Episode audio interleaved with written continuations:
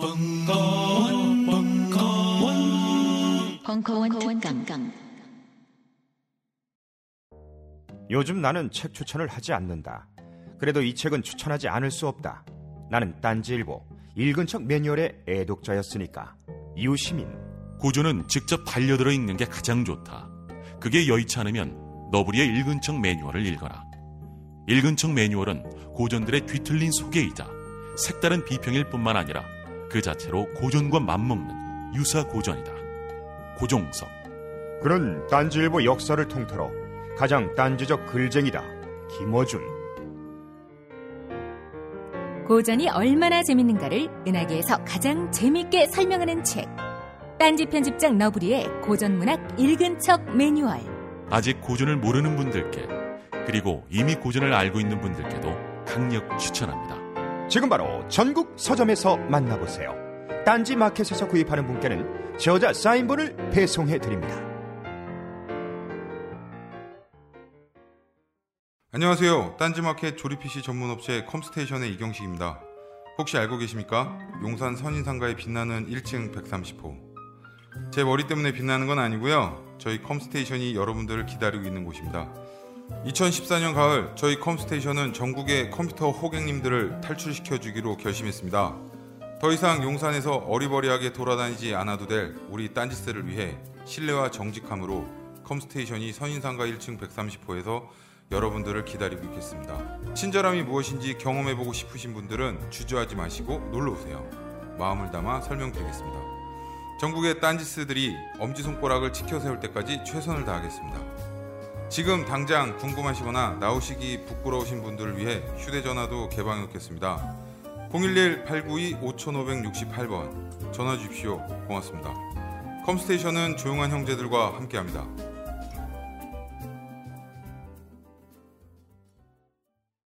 일본이 다 좋은 건 아닙니다. 하지만 어묵만큼은 일본 전통 방식에 쪄서 만든 가마부코가 좋습니다. 밀가루는 고마운 식재료입니다. 하지만 어묵에는 밀가루가 전혀 들어가지 않는 게 좋습니다. 기름에 튀기지 않고 100% 생선살의 럭셔리 웰빙 어묵. 바다 한입 가득의 가마보꼬를 지금 바로 딴지마켓에서 만나보세요. 검증된 맛과 은하계 최저가를 보장합니다. 프로파일러 배상훈의 씬시티 범죄 사회와 범죄 행동 분석 1강 프로파일러란 무엇인가 일부 4월 2일 강연 본 강연에 사용된 사건 관련 내용 중 오남용의 우려가 있어 삭제된 부분이 많이 있습니다. 너그러운 마음으로 용서해 주시기 바라며 왠지 편집된 느낌이 든다면 어떤 내용일지 추리하는 명탐정 고난의 자세로 들으면 재미있는 강의가 될 것 같습니다. 죄송합니다. 엉엉엉. 반갑습니다. 배상훈이라고 합니다. 음, 여기 딱 서는데 사실 많이 되게 두렵습니다. 어, 아시다시피 어, 범죄를 얘기한다는 것 자체가 어, 사실 어려운 시대입니다. 왜? 범죄자가 너무 많잖아요. 제일 꼭대기 한 분 계시고 저도 범죄자고 어, 이런 얘기하면 안 되죠. 큰일 나죠. 잡혀가죠. 어쨌든 어, 여러분께 해드릴 얘기는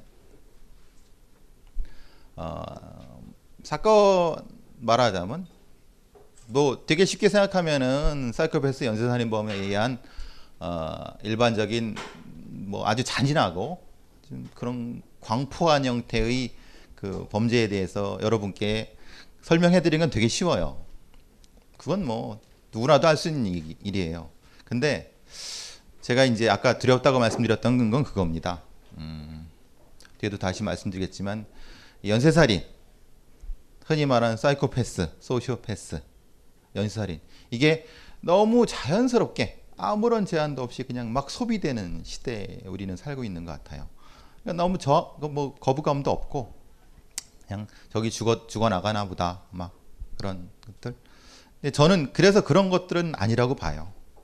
그래서 어 저는 그 이면에 존재하는 우리 사회의 뭐 좀 아주 뭐 그냥 고리타분한 얘기죠. 구조적 구조적이면서 본질적인 얘기들도 여러분께 많이 좀 들려, 들려드리고 싶고 그리고 또, 어, 또 이제 프로파일러가 도대체 무엇인가 프로파일링이 또 무엇인가 아, 이런 것들에 대한 얘기도 여러분께 들려드리고 싶고 그래요. 근데 걱정은 또 두렵다는 건 그런 거죠. 아, 자칫 잘못 나가면 무슨 문제가 생기냐면 그냥 흥미 중심으로 그냥 사건 사건 그냥 오 저렇게 잔인하게 죽여 막 이런 그런 사건들 그런 그런 것들이 걱정이 됩니다. 그렇지만은 여러분들을 믿고 여러분들을 믿고 저는 또 여러, 저, 여러분들은 저를 믿고 그냥 한번 따라와 주세요. 따라와 주시고 질문은 언제든지 환영합니다. 하고 말 주변이 별로 없어서 죄송합니다. 오늘 할 얘기는 어, 프로파일러란 무엇인가에 대한 얘기를 잠깐 하면서 먼저 어, 동영상 하나를 보여드리면서 시작하도록 하겠습니다.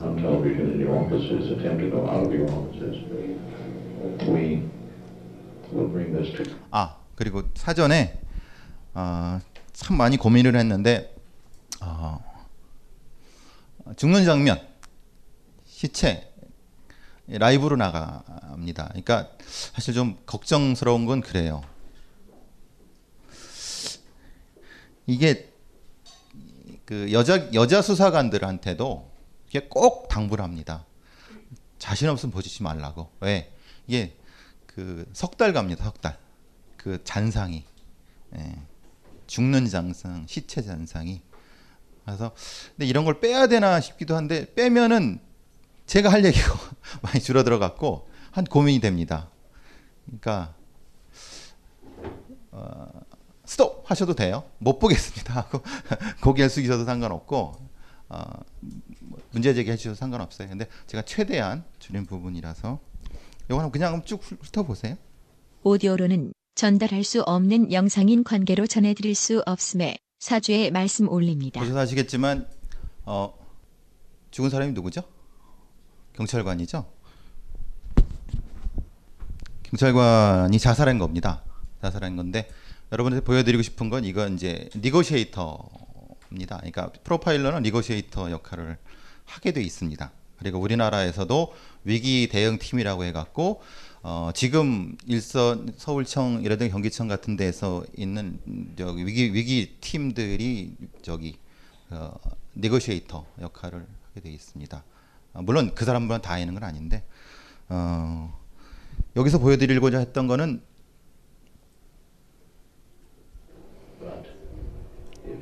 네, 요거 보셨죠? 네.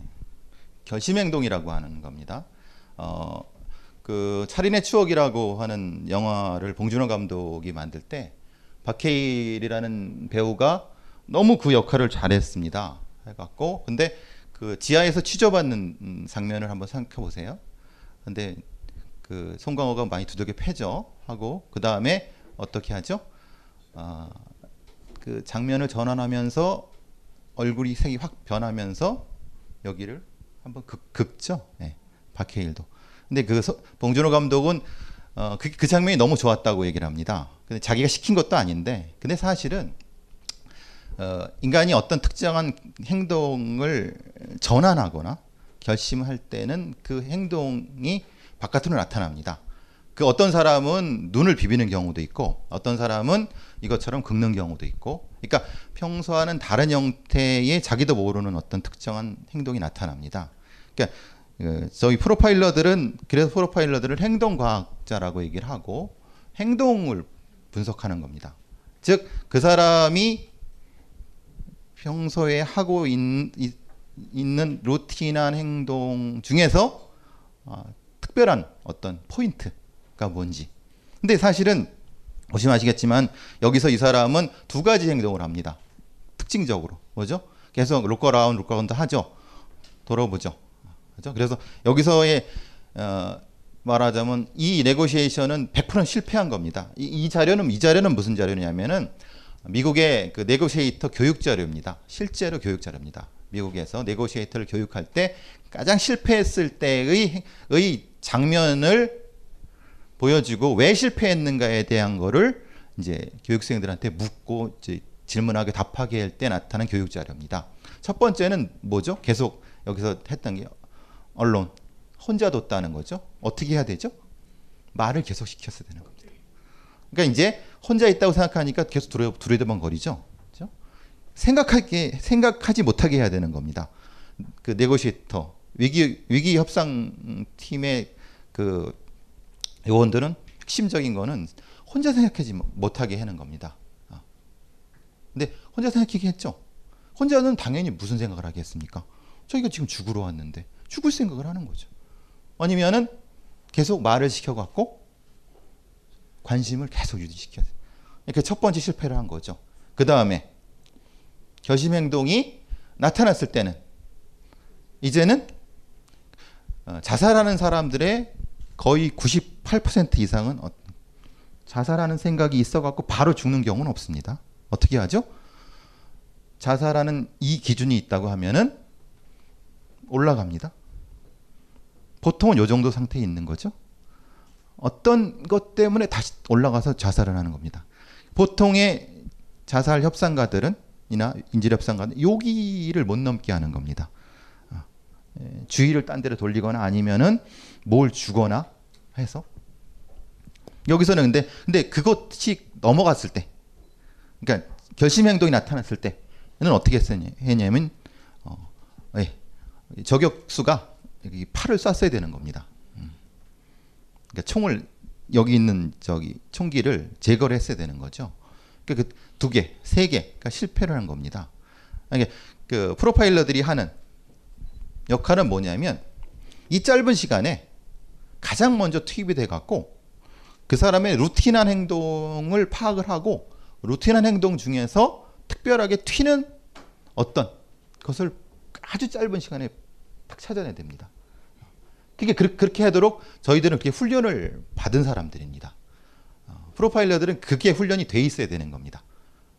그래서 면, 그러니까 흔히 말하는 강호순이나 아니면은 연쇄살인범들을 앞에 놨을 때 이 사람의 행동을 먼저 파악을 합니다. 말보다는 행동을 먼저 파악을 합니다. 즉, 이 사람이 특징적으로 중요하게 생각하는 어떤 행동이 있는가. 강간범들은 제가 뭐 다시 말씀드리겠지만 강간범들은 어, 여자 그러니까 자기의 먹잇감을 볼 때 특정한 형태의 그 시선이 머무르는 곳이 위치가 다릅니다. 그 시간이 다르고 그거를 파악하는 겁니다. 그래서 뭐 말씀드리겠지만은 저희들이 강간범을 찾기 가장 쉬운 데가 아니면 강남역 8번 출구 CCTV를 보는 겁니다. 이렇게. 실제로 그렇게 해서 잡습니다. 강간범들을. 이렇게 보고 있으면은 그 강간범들이 이렇게 걸어오는 그러니까 이제 어째 보통 사람들도 막 걸어가죠. 뭐몇 뭐 몇천 명이 막 걸어 왔다 갔다 하지 않습니까? 그럼 계속 보고 있으면은 특, 징적으로 반응하는 사람들이 있습니다.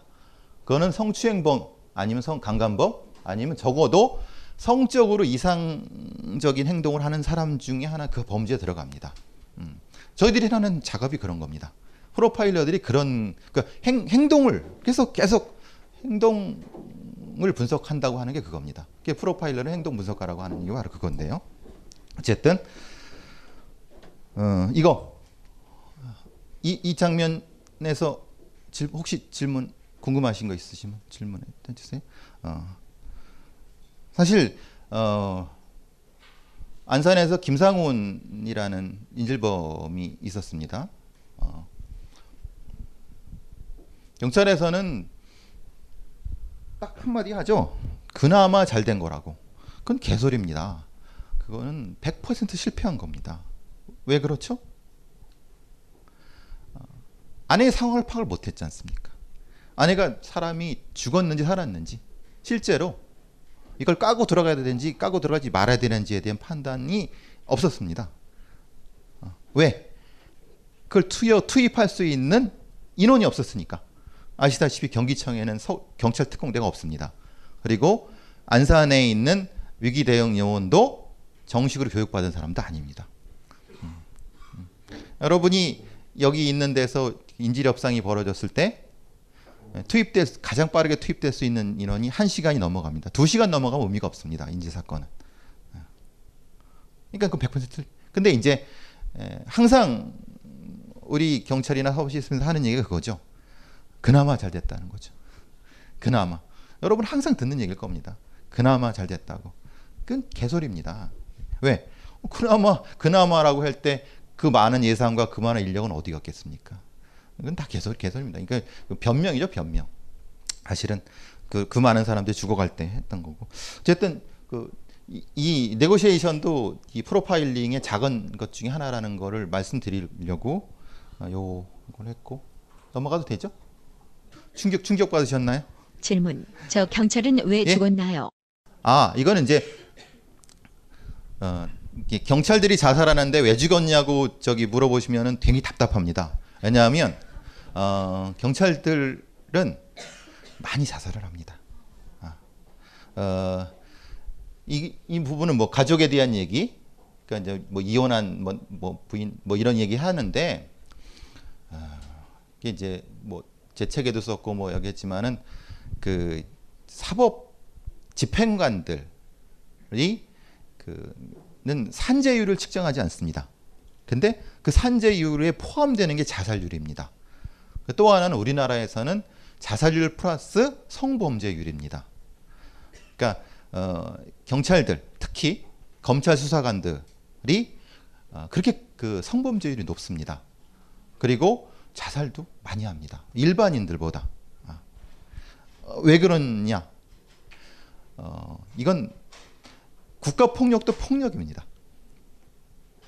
음, 미국에서 어떤 실험을 했냐면 실험이라기 어떤 그 통계를 냈습니다. 폭력범들, 폭력을 가지고 하는 저기 폭력 전과자들은 특정한 유전자가 있을 것이다. 라는 주장을 했습니다. 어떤 유명한 학자가. 그런데 실제로 보니까 그 사람들한테 그 수치가 높아요. 지금 기억이 난 M, M 뭐라고 하는 유전자라고 하는데요. 그 본문에 나올 겁니다. 근데 근데 그것에 반론을 했던 사람이 그러냐? 그건 아닌 것 같은데. 그래서 그러면 아주 아주 아이러니하게 그 도시의 경찰관들을 다 샘플을 조사를 했습니다. 더 높게 나왔어요. 어, 그죠? 왜? 그것도 폭력이에요. 경찰 폭력도 폭력이에요. 여러분 많이 아시지?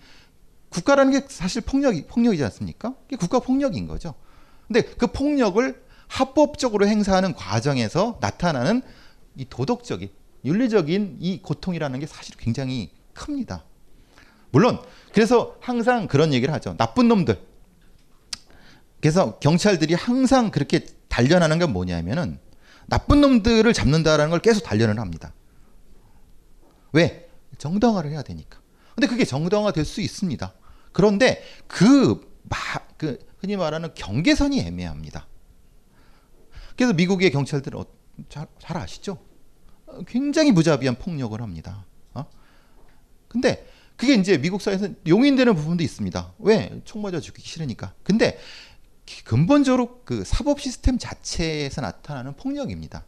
그, 그 폭력을 그 폭력적 그 상황을 스트레스를 극복하지 못하는 상황 속에서는 경찰들이 자살도 많이 하고 또 뭐냐면 그것을 자기에 의한 폭력이 발생하는 겁니다. 그래서 어, 뭐 이건 여담은 아닌데 경찰을 많이 뽑는다고 많이 뽑는다고 범죄가 줄어든다고 하잖아요. 그건 또 개소리예요. 누구 어떤 범죄가 더 늘어날까요? 경찰에 의한 범죄가 늘어납니다. 경찰에 의한 범죄가. 아. 그러니까 그 사회가 어, 하는 적정한 수준의 폭력 수준이 있는 겁니다. 그러니까 폭력과 폭력을 제어하는 수준이 적절하게 있는 겁니다. 그걸 넘어서 갖고 하자는 건 정치적인 어떤 프로파간다 같은 거죠. 어? 정치적인 얘기입니다. 어, 그러니까 지금 박근혜 정권이 그렇죠. 와, 우리 불안하니까 경찰 많이 뽑아야 돼. 근데 뽑아놓고 어디다 배치를 시키냐? 광화문에만 배치시키지 않습니까? 어, 100명을 뽑으면 80명이 광화문에 있습니다. 아, 왜? 정권을 지켜야 되니까. 그거는 노무현 정권도 그렇고 그 이전 정권도 다 그랬습니다. 어. 그러니까 경, 경찰을 많이 뽑는다고 해서 안전해진다? 그거는 개소리입니다, 진짜. 적절한 적재적소에 투입을 해야 되는 거죠. 그게 이제 경찰 폭력과 연기되는 부분. 왜 이 소리가 나왔죠, 근데? 아, 경찰관이 어쨌든 그- 그- 그래서 이제 특히 여러분들 많이 보신 게 왜 경찰이 이제 뭐 강간 사건 났다 하는데 그게 잘안안 기사화가 안 됩니다. 그 기사화 안 된 이유는 아시죠? 어, 그 여기 기자분 계실지 모르겠지만 기자들이 제일 먼저 도는 데가 어디죠? 사회부 그 마구리 돈다고 뭐 여러분 많이 얼마 뭐죠? 뭐죠? 그 얼마 전에 나왔던 이, 이종석 박신혜 주연했던 그 예, 그 저기 뭐, 아 이름이 뭐야? 이게 드라마 뭐죠? 피노키오처럼 그게 그게 그겁니다. 그러면 굉장히 밀접하게 관계돼 있습니다. 그, 그 일선 형사들과 그 기자들은 아주 인적으로 아주 같이 입냄새 풍기고 같이 뭐 방국 트고 막 그러는 사이입니다. 그러니까 거기서 사고 친 게 어떻게 나갈 수 있겠습니까? 큰 사고만 나갑니다. 그럼 우리 시- 그건 시스템입니다. 시스템. 근데 굉장히 그, 그 성범죄가 많은 이유는 그겁니다. 뭐 이게 딴 데로 가지만 빨리 가겠지만 그겁니다. 시작도 안 했는데 이게 무슨. 이게 뭐냐면은 이제 이렇게 놓고 죄송해요. 놓고 보면은 경찰 이 이렇게 수, 수사관이 있고 흔히 말하는 성범죄 피해자든 가해자든 여자 그 피취조 대상이 있으면은 권력 관계입니다. 아. 그렇기 때문에 되게 쉽게 보는 겁니다. 그래서 취조하다가 아, 오늘 우리 같이 잘까? 뭐 이런 소리도 농담 삼아 하면서 실제로 그렇게 하는 경우도 있고 꽤 많습니다. 아. 어. 저희들은 왜, 왜 그걸 하느냐? 저희들은 행동을 관찰한다 그러지 않습니까? 서울경찰청에 있을 때 다 보, 보이잖아요. 저 새끼 저거 뭐 하는지. 응? 아, 죄송해요. 욕하면 안 되는데. 저희들은 다 돌아다니니까요. 경찰서 다 돌아다닙니다. 그러면 행동을 관찰하면 범인을 관찰해야 되는데 눈에 보이는데 어떻게 해요? 응? 수사관들이 눈에 보이는데 저, 저 새끼 저거 아또 저 사고 쳤구나 눈 보이는데 그러니까 걔들도 나- 우리를 아니까 싫어하는 겁니다. 어? 예, 왜 약점을 아니까 지들 약점을 아니까 싫어하는 거죠. 다 하- 하면서 이게 그러면 이제 하, 하여튼 그래서 이제 흔히 말 저런 걸 하는 거죠. 저희들이 주로 이제 그런 뭐 청문감사관실이라든가 이제 감사 파트 같은 데서의 그 도움도 주고 그러는 이유가 그런 겁니다. 그리고 어, 저희들이 하는 일 중에 큰 것 중에 하나는 경찰관들 상담하는 겁니다. 자살하지 마라 제발. 그러니까 지나가는 여자 건들지 마라. 어? 제발. 제발. 제발이라 그러죠. 제발. 우리는 생각했습니다. 실외는 가까운 곳에 있다고. 우리가 파는 것은 음료 몇 잔일지 모르지만 거기에 담겨 있는 것이 정직함이라면 세상은 보다 건강해질 것입니다. 그래서 아낌없이 담았습니다. 평산네이처, 아로니아 친친친 지금 딴지마켓에서 구입하십시오. 철학으로, 심리학으로, 정신의학으로, 그리고 때론 무학의 통찰로 그대들의 고민 해결에 양껏 힘써온 벙커원에서 이번엔 수비학으로 고민 상담소를 열었습니다. 6월 2일 화요일 저녁 7시 30분 연희동 한 선생의 못된 상담소 고민 의뢰 및 자세한 사항은 벙커원 홈페이지 공지를 참조하세요.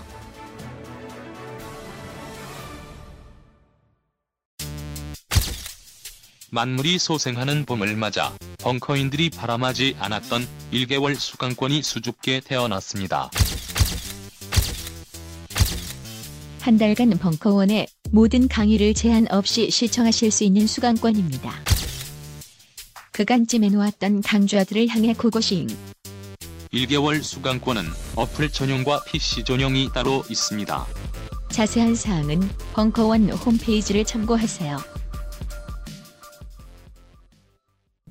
이제 그런 일들이 그런 일들을 프로파일러들이 하는 겁니다. 이게 그 당황하신 당황하셨나요? 제가 이런 얘기 해갖고 저 이런 얘기를 계속 할 텐데 당황하시면 안 되는데 당황하시면 안 되네요. 안- 안 돼요.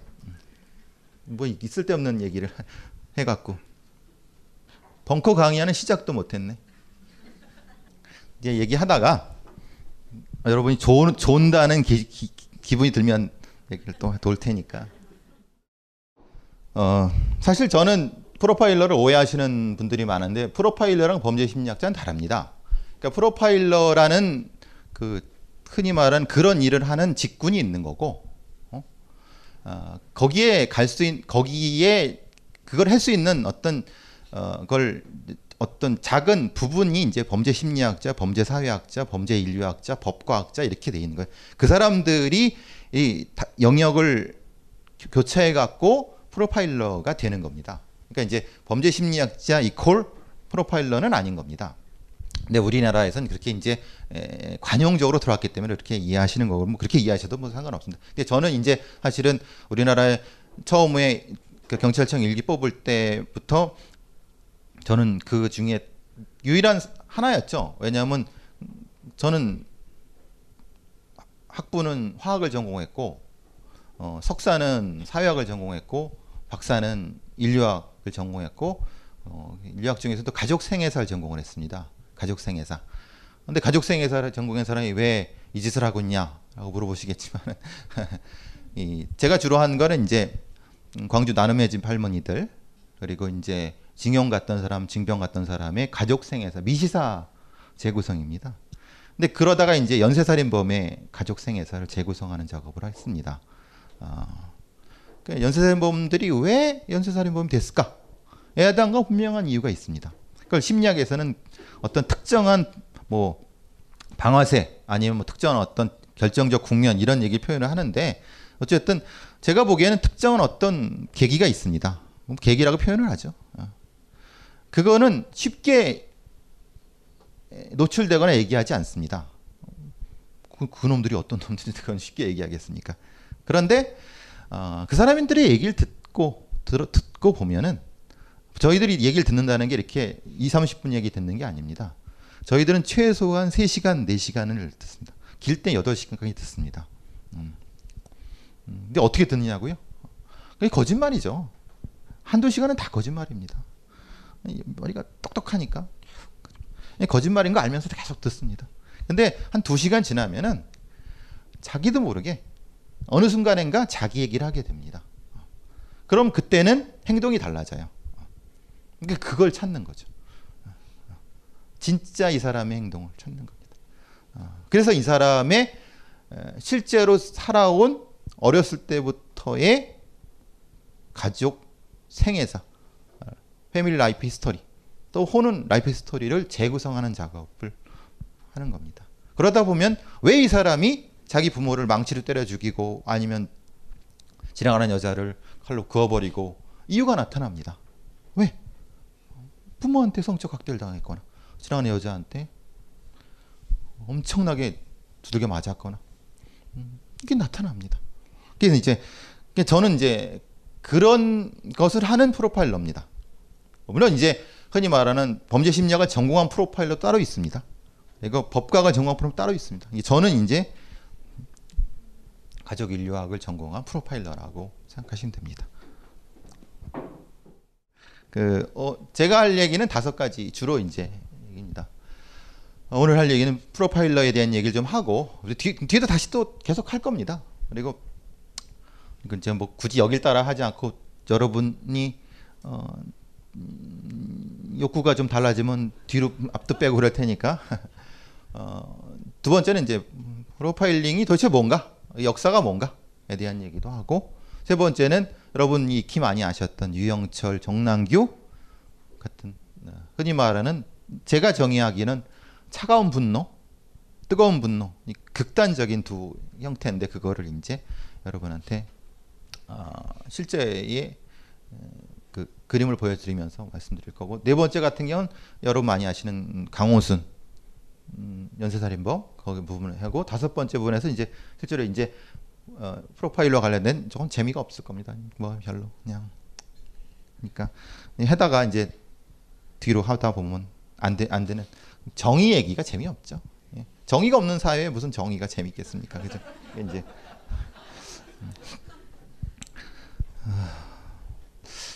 이제 앞에 말씀드린 고민이 그거죠. 음. 어디 가서 이제 그러니까 오늘 오늘도 사실은 저를 3주 넘게 괴롭히는 TV조선의 작가가 있습니다. 꼭 나와서 얘기를 해달라고. 뭘 얘기를 해주냐?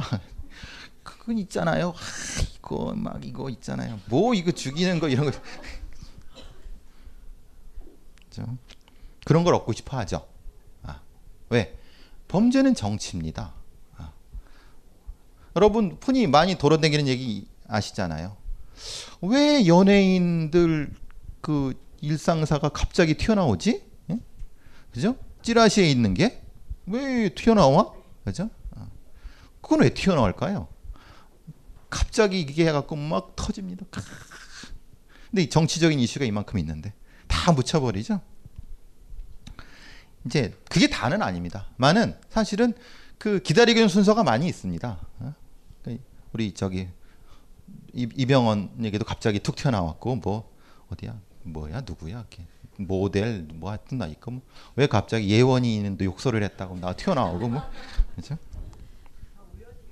우연이겠죠 진짜 진짜 우연이겠죠. 근데 저는 이제 언제 그 그냥 예를 들면 그런 겁니다. 아, 이런 여기 이런 얘기면 안 되는데 한효주 한효주 동생 문제는 아시죠? 한효주 동생 문제. 그 다음에 그 남경필 그 저 마누라랑 그 저 자식 문제가 있었죠. 딱 두 개가 동시에 거의 동시에 그 드러났었습니다. 근데 제가 그 자리 그 종편에 그 자리에 있었거든요. MBN 그 자리에. 근데 딱 했는데 두 개 놓고 한효주 얘기는 아무것도 안 나오는 겁니다. 예. 똑같은 오히려 이게 더 클 수 있죠. 왜냐하면 이건 장교에 의한 학대니까 거의 뭐 굉장히 그 자- 잔인하게 학대를 한 건데, 그러니까 본질적인 것과는 다른 겁니다. 아. 그러니까 흔히 말하는 종편이나 방송에서 부각하는 건 다른 겁니다. 아. 그러니까 크, 경중으로 이렇게 한다 그건 개소리예요. 이건 흔히 말하는 지들이 입맛에 막혀서 이게 튀울 건 튀우는 겁니다. 아. 예, 실제로 사건 자체는 한효주 동생께 엄청 큰 거죠. 이제 그러니까 이제 또 딴 소리 한다. 이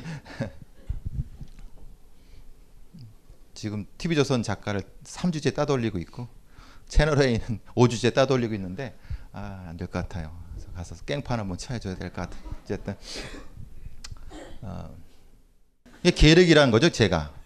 예, 프로파일러는 계륵입니다. 아까 저기 경찰 내에서도 똑같은 존재입니다. 어.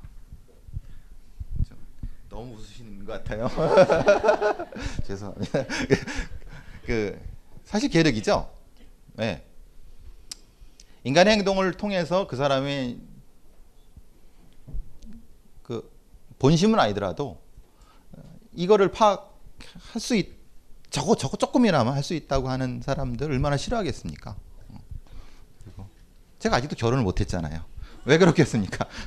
이렇게 선을 보고 있으면 이렇게 저 새끼가 저거 뭐 아유 참 처음에 프로파일러라고 해서 재밌을 것 같은데 아무리 봐도 저게 나를 분석하는 것 같아 저게. 저희 어머니는 제가 뭐 하는지 모르십니다. 프로파일러가 뭔지도 모르세요. 계속 선을 보라 그러세요. 아, 좋지 선. 선을 보는데 여자들이 이상 계속 저 선 보고 나면 이상하게 계속 그 또 그 어머니를 제가 또 모시고 이 얘기를 할 수 없지 않습니까? 이렇고 저렇고 프로파일러가 뭐 그러면 한 번을 해봤습니다. 했더니 그게 뭔지 모르겠다. 그래서 어, 이런 얘기를 왜 하죠? 어, 옛날에 무당은 가까이 두기 싫어하죠. 그리고 어, 제주도에는 삼족구 설화가 있습니다. 음, 뭔가 필요한데 가까이 두긴 싫은 거죠. 사실은. 사람의 행동을 분석한다는 것이 굉장히 고통스러운 겁니다. 음. 그리고 음, 상태가 별로 안 좋아 안 좋잖아요, 제가. 여러분 보셔도 아시겠지만 상태가 안 좋아요. 우리 학생들은 더 잘할 거예요. 몇 명이 있는데 그 사람의 마음, 을 읽는다는 게 아, 굉장히 고통스러운 겁니다. 아, 왜? 나도 내줘야 되는 거니까. 그죠? 근데 이제 그런 걸 또 좋아하는 이런 분들한테 무슨 얘기를 해줘야 될지를 고민이 많다는 겁니다. 그래서 아 죄송해요 이런 분들이라고 해갖고 모두 같은 분들은 아니겠죠. 그래서 그냥 탁 탁 놓고 그냥 그냥 알아서 알아서 가져가시고 제 저는 알아서 떠, 떠들 테니까 알아서 가져가시면 될 것 같고 그냥 제가 말투가 그러니까 그냥 이해하세요. 그냥 포기를 한 거죠. 저도 그냥. 굉장히 긴데 별거 아닌데 좀 별 이상하죠. 이 잡놈이죠, 잡놈. 그죠? 왜 민노당엔 들어갔을까? 응? 왜 복지재단에 들어갔을까?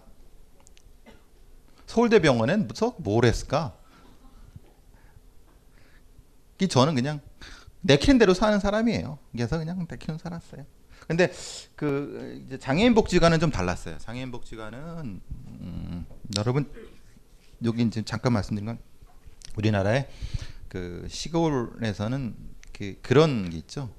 어, 이 표현이 그렇습니다. 정신지체 그 여성들이 이 집단 강간을 많이 당합니다. 아, 뭐잘 아시겠지만은 아, 동네의 그 나쁜 어른들이 집단 강간하는 거죠. 저기 그 왜냐하면 우리의 사회복지 시스템이 개판이어 갖고 보통 이게 재가복지라고 하는데 하고 시스템을 했는데 그냥 그런 그 여성들을 좀 방치를 합니다. 그래서 집단 강간을 하고 그 자녀 아이가 생기면 그 아이들이 남아는 남자 아이는 태에서 죽고 여자들이 살아남습니다. 그러니까 그 딸아이가 또 집단 강간을 당합니다.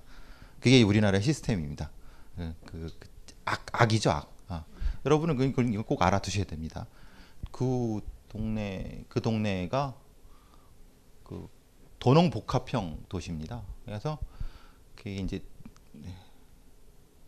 도시 지역도 있는데 농촌 지역이 붙어 있어요. 그러니까 그 농촌 지역에 저런 분들이 계신 겁니다.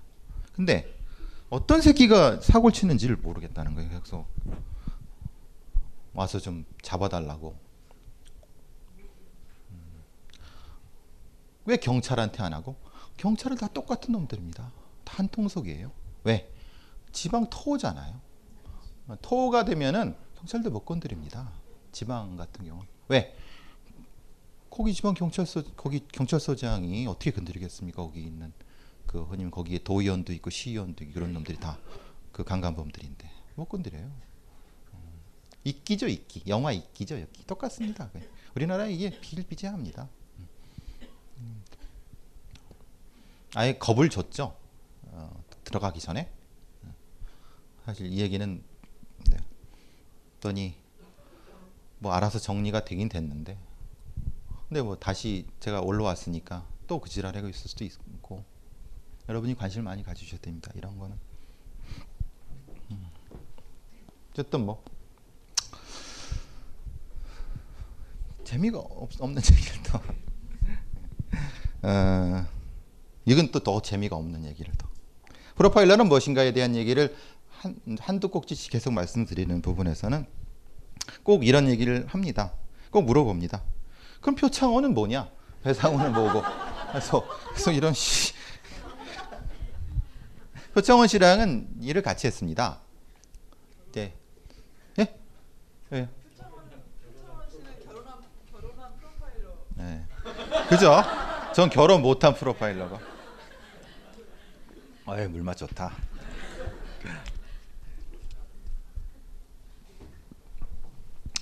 예, 그, 그, 그 얘기를 저는 뭐 그냥 제 방식대로 막 얘기하니까 알아서 새겨 들으세요. 여러분이 생각하는 것과 다르면은 다르다고 하셔도 되고 내가 왜 프로파일이 됐는가까지 해서 그래서 제가 보 제가 보는 입장에서 프로파일러는 어, 범죄 심리 수사관이라고 생각을 합니다. 어. 음, 학문적 이상으로는 이 골치 아파지시겠지만 후딱 넘어갈게요. 어, 아시다시피 미국에 미국에서는 범죄 심리라는 독, 독립적인 어떤 학문적인 구조보다는 크리미널러지라고 하는 것이 독립적인 학문의 구조입니다. 그 밑에 흔히 말하는 범죄의 심리학적 접근이라고 하는 부분이 있는 겁니다. 우리는 거꾸로 됐죠. 우리는 범죄 심리학이라는 것이 있고 범죄학이라는 것 자체가 사실은 애매한 그 전 세계에서 경찰학이라는 학문이 있는 나라는 우리나라밖에 없습니다. 아, 경찰학 그것도 경찰 행정학이지 않습니까?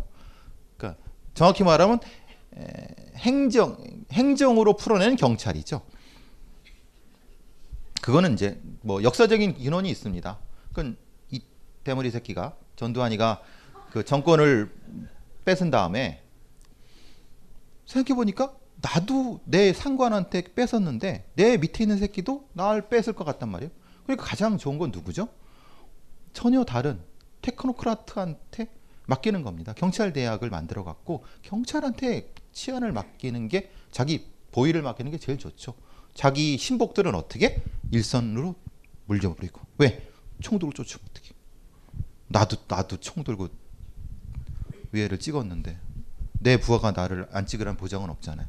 가장 중간에 둔 게 경찰대학 경찰들이라는 거죠. 그게 이제 그렇게 만들어진 거죠. 그게 그들한테 많은 특혜를 주고 많은 걸 주면서 했기 때문에 특히 이제 아시다시피 동국대 경찰행정학과가 그래서 그건 특채가 되면서 초기에는 거기만 나와도 경찰의 특채가 될 수 있었습니다. 지금은 이게 없었지만은 요즘도 많이 뛰시잖아요. 남산에서 군기 잡고 뛰시잖아요. 그게 옛날 그게 어 저만 하나요? 남산 가 보시면 동국대 경찰행정학과 많이 뜁니다. 군기 잡으려고. 네.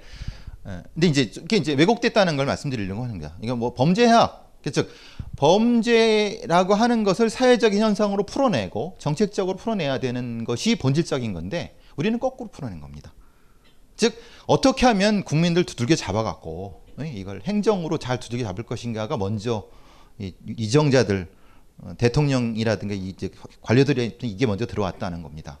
그러니까 당연히 범죄학이라는 게 의미가 없어졌죠. 그래서 실질적으로 이런 부분이 이게 본말이 전도된 겁니다. 그러니까 미국 같은 경우는 크리미널로지가 8이고 범죄 심리가 2라고 보면 우리는 거꾸로 범죄 심리가 8이고 우리는 2가 돼 버리니까 어, 어떤 범죄 현상을 설명하고 범죄 정책을 만들어낼 때는 어떻게 됩니까? 그냥 대증적으로 되는 거죠. 우리나라에서 그냥 대증적으로 되는 거고 이게, 이게 다른다는 거죠.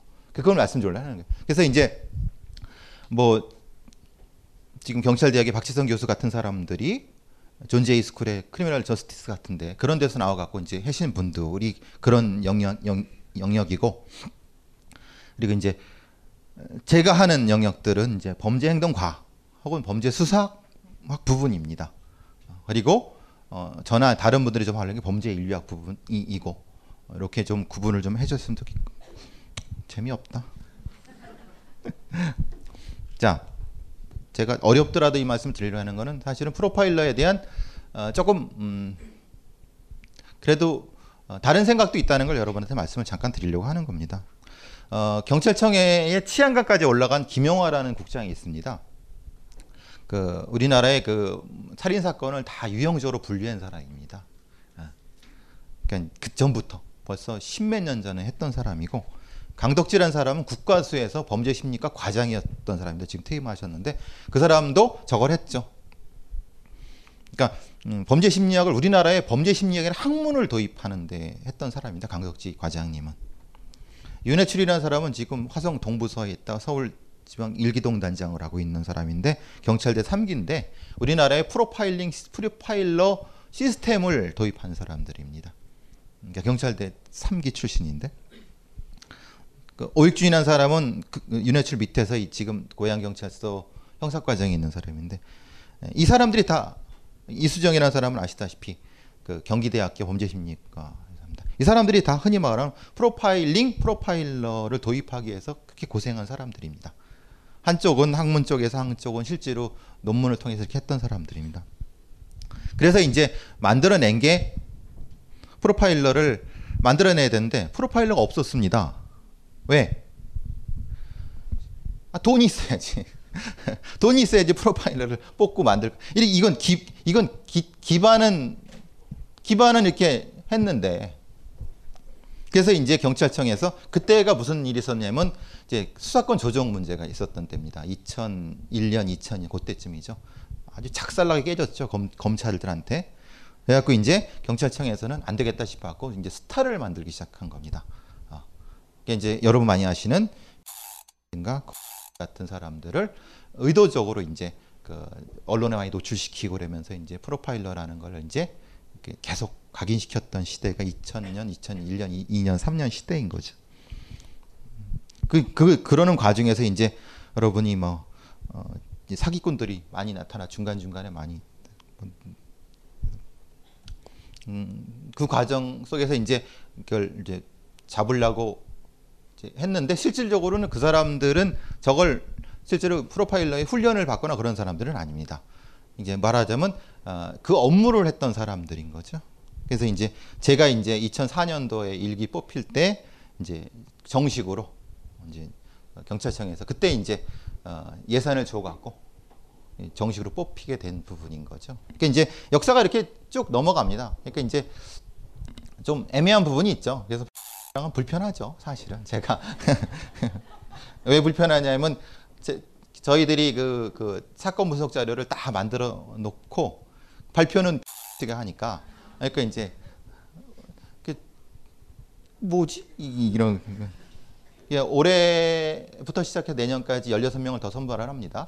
근데 1기가 16명이고 2기가 14명, 3기가 10명, 4기가 4명.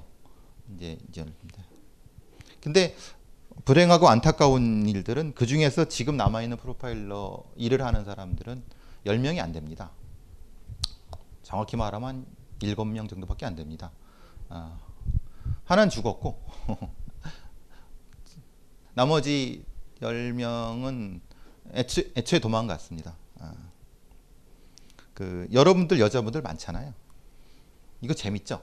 이렇게 범죄심 이런 거 똑같습니다. 저희들의 8알 저 동기들의 8알 이상이 여자분들이었어요. 이- 이 학문적으로는 굉장히 재밌습니다. 근데 프로파일러가 뭐라는 직업이냐면은 죄송해요.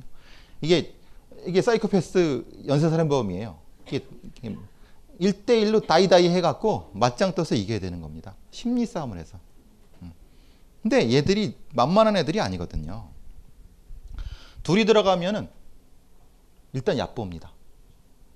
여자든 남자든 일단 혼자 들어가서 이겨내든가 아니면 나오든가 둘 중에 하나를 해야 됩니다.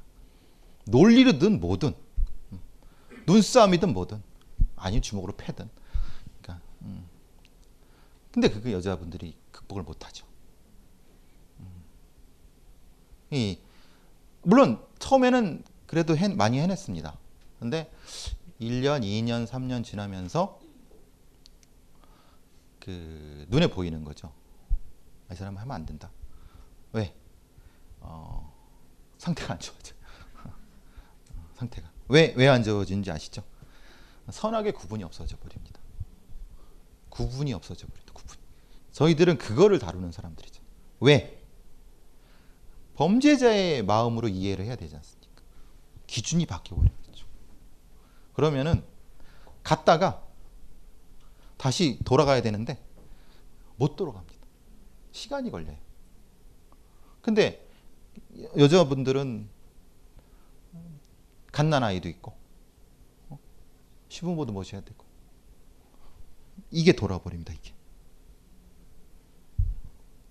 이 아까 돌아가신 분이 고선영 박사라는 분인데 뇌종양으로 돌아가셨어요. 예. 왜 그런지 알아요. 굉장히 그 일할 때도 굉장히 고, 두통, 두통이 엄청 많다고 계속 말씀하셨어요. 어. 이제 그러니까 어쨌든 어, 이 프로파일러가 너무 낭만적으로 보시는 건 그 진짜 no. 미국에서도 어, 오프 더 레코드로 해갖고 나타나는 음, 프로파일러는 일반 경찰들보다 더 자살률이 높습니다. 그리고 어, 갑작스럽게 확 돌아버립니다. 어, 갑작스럽게 돌아갔고 다 쏴 죽여버리는 거예요. 왜? 자기가 이만큼 관리하는 연쇄살인범들 있잖아요. 이, 이 새끼들만 없으면 내가 살 것 같거든. 그러면 감- 총을 다쏴 죽여버려. 그죠? 그게 더 쉽잖아요. 그죠? 여태까지 꽉 참고 있었는데, 그죠? 이게 이게 이게 사실 임계점을 넘어가는 사람들이 많이 나타납니다. 이게 이제 어쨌든 그 프로파일러 이 얘기를 할 때 사실은 어, 여기까지 얘기를 합니다. 어, 어. 그 뽑, 뽑혀서 몇 명이 활동하고 있나는 게 경찰을 내에서는 하나도 얘기하지 않습니다. 왜? 자기들도 그건 알고 있거든요. 음. 이게 어떻게 이게 얼마나 위험한 직업인지에 대한 거를 알고 있거든요. 음. 그러니까 이제 이번에 또 뽑으려고 하는데 아, 이게 별로 재미없죠. 어쨌든 뭐 어려운 얘기는 여기서 끝. 아, 그 전에 그, 그 재밌는 거 하나 보시죠. 그러면 마포 마포대교 넘어갔고 쭉 이제 서부지검 지나서 뭐 애호개역 마포 경찰서. 음, 보통 이제 그 연쇄방어 같은 경우는 이렇게 수- 수사를 합니다. 음, 지리적으로 많이 수사를 해요. 왜냐하면 방화범들은 지리적인 그 특이성을 많이 가지고 있기 때문에 그러니까 툭툭 이래 뛰는 게 아니라 연속성을 가지고 뛰기 때문에 보셔서 하시겠지만 이게 이렇게 도는 거죠. 응, 이제 이 불을 지르면서 이렇게 도는 거죠. 응. 그럼 이 패턴을 읽으면은 이제 거기 가서 밤새 이렇게 대- 앉아서 기다려야 되죠. 쭉 패턴에 따라서. 음. 근데 이 지, 이거는 지리적인 거를 이제 단지 그 공간적인 어떤 거리가 아니라 심리적 거리까지 같이 추정을 하는 겁니다. 지금 이제 그거를 또 계산하는 또 뭐 식을 만들었는데 그건 사실 워낙 변수가 많아서 미국에 배려부를 해갖고 엉뚱한 동영상을 가져왔네요. 각종 사회 비리와 거짓말에 처절한 똥침을 날려온 딴지일보가 마켓을 열었습니다. 기자들이 검증해 믿을 수 있는 상품들을 은하계 최저가로 판매하여 명랑한 소비문화 창달에 이바지할 딴지마켓. 이제 신뢰를 쇼핑하세요. 주소는 마켓.딴지.com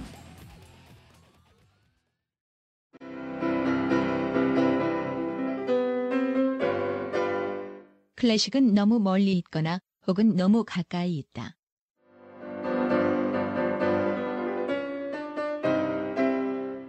재수 없는 천재주의 예술 사관이 아닌 시대 속 존재로서의 클래식 음악사. 지휘자 겸 피아노 박사의 실연과 함께하는 퍼포먼스형 강좌. 시대 정신과 음악 양식 모두를 아우르는 입체적 이해.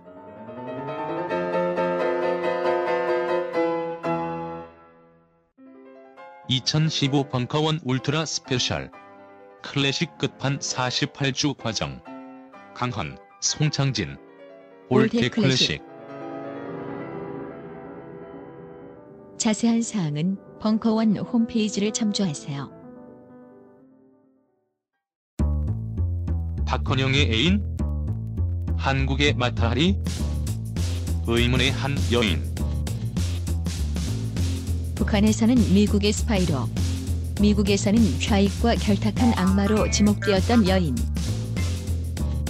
현 애니스, 그녀로부터 냉전 시대의 비국적 사건들은 대연쇄를 이루게 되는데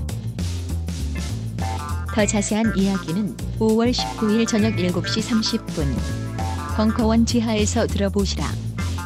벙커원 홈페이지에서 신청하고 오시는 분들께는 아이리카노를 발수하 방화 사건 나면은 가장 먼저 뭘 찍는지 아시죠? 불나는가? 그 불 끄는 사람들 찍어요 동영상을. 왜? 거기에 반, 당, 반드시 범인이 있기 때문에 거의 거의 99% 있습니다. 왜? 불을 왜 지른 거죠? 참여하려고.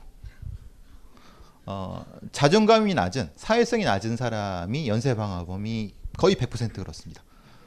그러니까 불을 지름으로써 존재감을 그래서 같이 불을 끄면서 어, 그치 하는 거죠. 어, 어. 그래서 거의 99%는 거기에 있습니다. 근데 그게 KBS 기자가 인, 거기 이제 그 목격자 인터뷰를 했는데 거기서 오, 막 설명하는 거예요. 근데 무슨 문제가 있냐면 그냥 보통은 이제 듣잖아요. 그럼. 근데 우리는 그, 그걸 듣는 게 아니라 개를 보는 듣는 거죠. 근데 그거는 그, 그 당시에 불을 지르지 않고는 알 수가 없는 상황을 자기도 모르게 얘기를 하는 거죠. 너무 재밌으니까 막 얘기를 하는 거예요. 오토바이가 지나갔고요. 막 그래서 하다 보니까 그거 어떻게 알았어? 했더니 아이 잘 알았어요. 막 그러다 일로 와 그래 같이 가자. 연쇄방화범들이 보통 그런 경우가 많습니다. 아, 왜? 그, 저 자존감이 많이 낮아요. 특히 사회성 지수가 낮아요. 그래서 이제 같이 뭘 하고 싶은 거예요. 참여하고 싶어. 그러니까 막 불도 같이 꺼주고 막, 막 소, 소방 대장 역할도 합니다. 거기 막 나오세요. 막불 깨끗이 막 하다가 보면 우리, 우리는 그거 지켜보고 아, 그렇구나. 잘하고 있다 막 그러고 그 있었는데 뭐 재미없어 하시니까 재밌는 재밌는 건 아닌데 그 이 박춘봉 사건에서의 핵심은 이제 토막 토막 살인 사건. 그러니까 정확히 말하면 토막 살인 사건은 토막 살인 사건이 아니죠. 뭐죠? 살인 후 토막이죠. 보통 살인 후 토막입니다. 그러니까 그냥 토막이라는 게 살아있는 상태에서 토막을 냈다는 거면 그거는 굉장히 섬뜩한 거죠. 근데 이제 그 용어가 잘못된 거죠, 사실은. 근데 어, 저희가 이제 접근하는 방식은 방식을 말씀드리려고 하는 거예요. 이제 말하자면 뭐 잘 아시는 것처럼 어, Jane Doe John Doe가 뭔지 아시죠? 보통 여러분 뭐 CSI 같은 거 보실 때는 흔히 말하는 신원 미확인 여성 시체를 Jane Doe 흔한 흔한 뭐 전도 뭐 이렇게 얘기를 하는데 우리는 이렇게 얘기했다가 그냥 이렇게 씁니다. 그래서 뭐 이렇게 하고 근데 어. 딱 봤을 때 어, 머리, 양손목, 양다리가 절단된 뭐 이렇게 했습니다. 근데 사실은 마디, 마디 이제 시체 나와요. 마디를 절단낸다는 것은 그러니까 어느 부위가 절단했는가를 먼저 봅니다. 어느 부위를. 그러니까 이제 어, 그 흔히 말하는 유기가 유기를 편하게 하기 위한 거냐? 아니면은 어, 훼손이 훼손 자체가 목적이냐라는 걸 볼 때 마디를 보는 거죠. 마디, 마디, 마디를. 여기 이제 오물장치에 이렇게 버렸어요. 이게 이제 저기 이제 시체예요.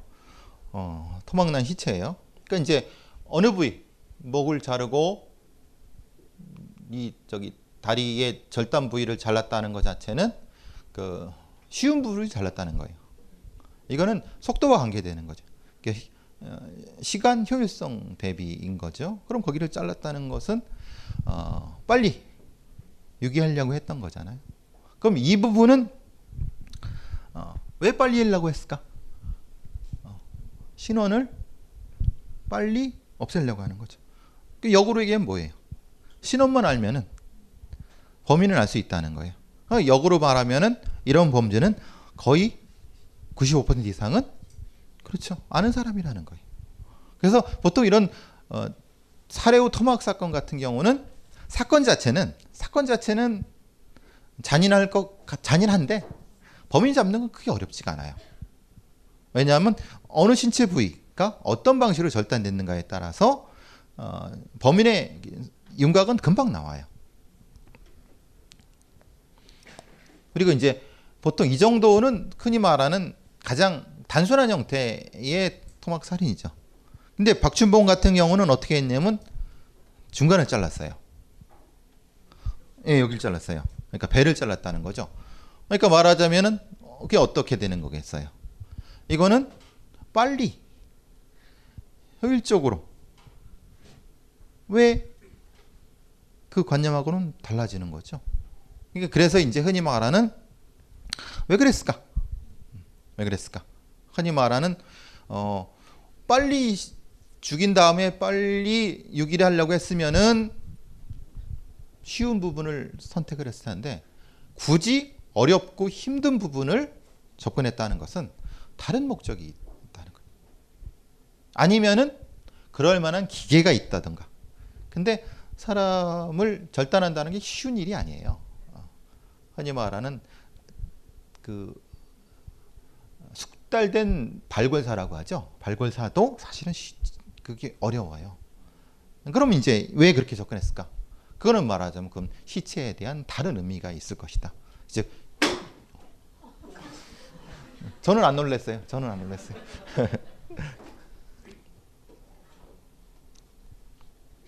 그리고 이제 손목 절단 같은 경우도 그런 의미를 거. 손목 특히 이제 우리가 보통 이제 그 손가락을 절단한다고 하는데 손가락 절단은 시간이 많이 걸려요. 10개를 해야 되잖아요. 손목은 두 개잖아요. 아, 이게 흔히 말하 이게 계속 이런 함수에 대입해 갖고 계속 반복을 하는 거예요. 왜 그랬을까? 이것이 시간적인 함수인가? 아니면 다른 특정한 목적이 있는가에 대한 걸 계속 반복을 하는 겁니다. 아. 그리고 이제 이거는 이제 법의관들이 할 거지만은 어, 뼈를 접근하는 접근하는데 어떤 도구가 생겼을까?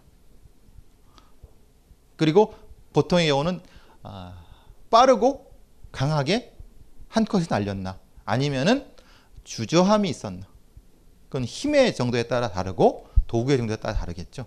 거기에 따라서 이제 흔히 말하는 대상 이것을 가해자의 성별이라든가 아니면은 뭐 왼손잡이 오른손 판별을 하고 거기에 따른 특정한 만약에 톱질을 했다 면 특정한 형태의 관절 운동 같은 경우도 추정을 할 수 있습니다.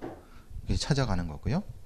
어쨌든 그 이런 것을 접근할 때는 아까 말씀드린 것처럼 어느 부위, 어떤 방법 그리고 그 시체에 남겨진 흔적들을 통해서 어, 범인을 재구성하는 작업 또 프로파일러들이 하는 작업들 중에 하나입니다. 물론 이거는 이제 아까 말씀드린 것처럼 어, 법의관들의 도움을 받아갖고 그래서 이제 저희들이 하는 뭐 뒤에 좀 말씀드린 거의 매일 하는 작업이 루틴한 일이 어, 저희 저 때는 그렇습니다. 매일 아침에 국가수 앞에서 거의 사는 겁니다. 아, 사건 부검하는 걸 꼭 같이 봅니다. 그래서 법의관들의 의견을 듣고 그리고 옆에 있는 일선 형사들의 의견을 들어갔고 그 시체로부터의 증거를 찾는 거죠. 그래서 그걸 재구성하는 작업들. 그러니까 거의 그 뭐 아침은 거의 국가수 앞에서 양천 지금 뽑겠지만 거기서 이제 아침 거기서 그 뭐 내장탕 먹고 저 출근하는 게 보통 일이었죠 뭐. 어 내장탕. 어떤 얘기 잘못했다. 잠깐만 쉬었다 할까요? 예. 네. 5분에 10분만 쉬시죠. 벙커원, 벙커원, 벙커원 특강.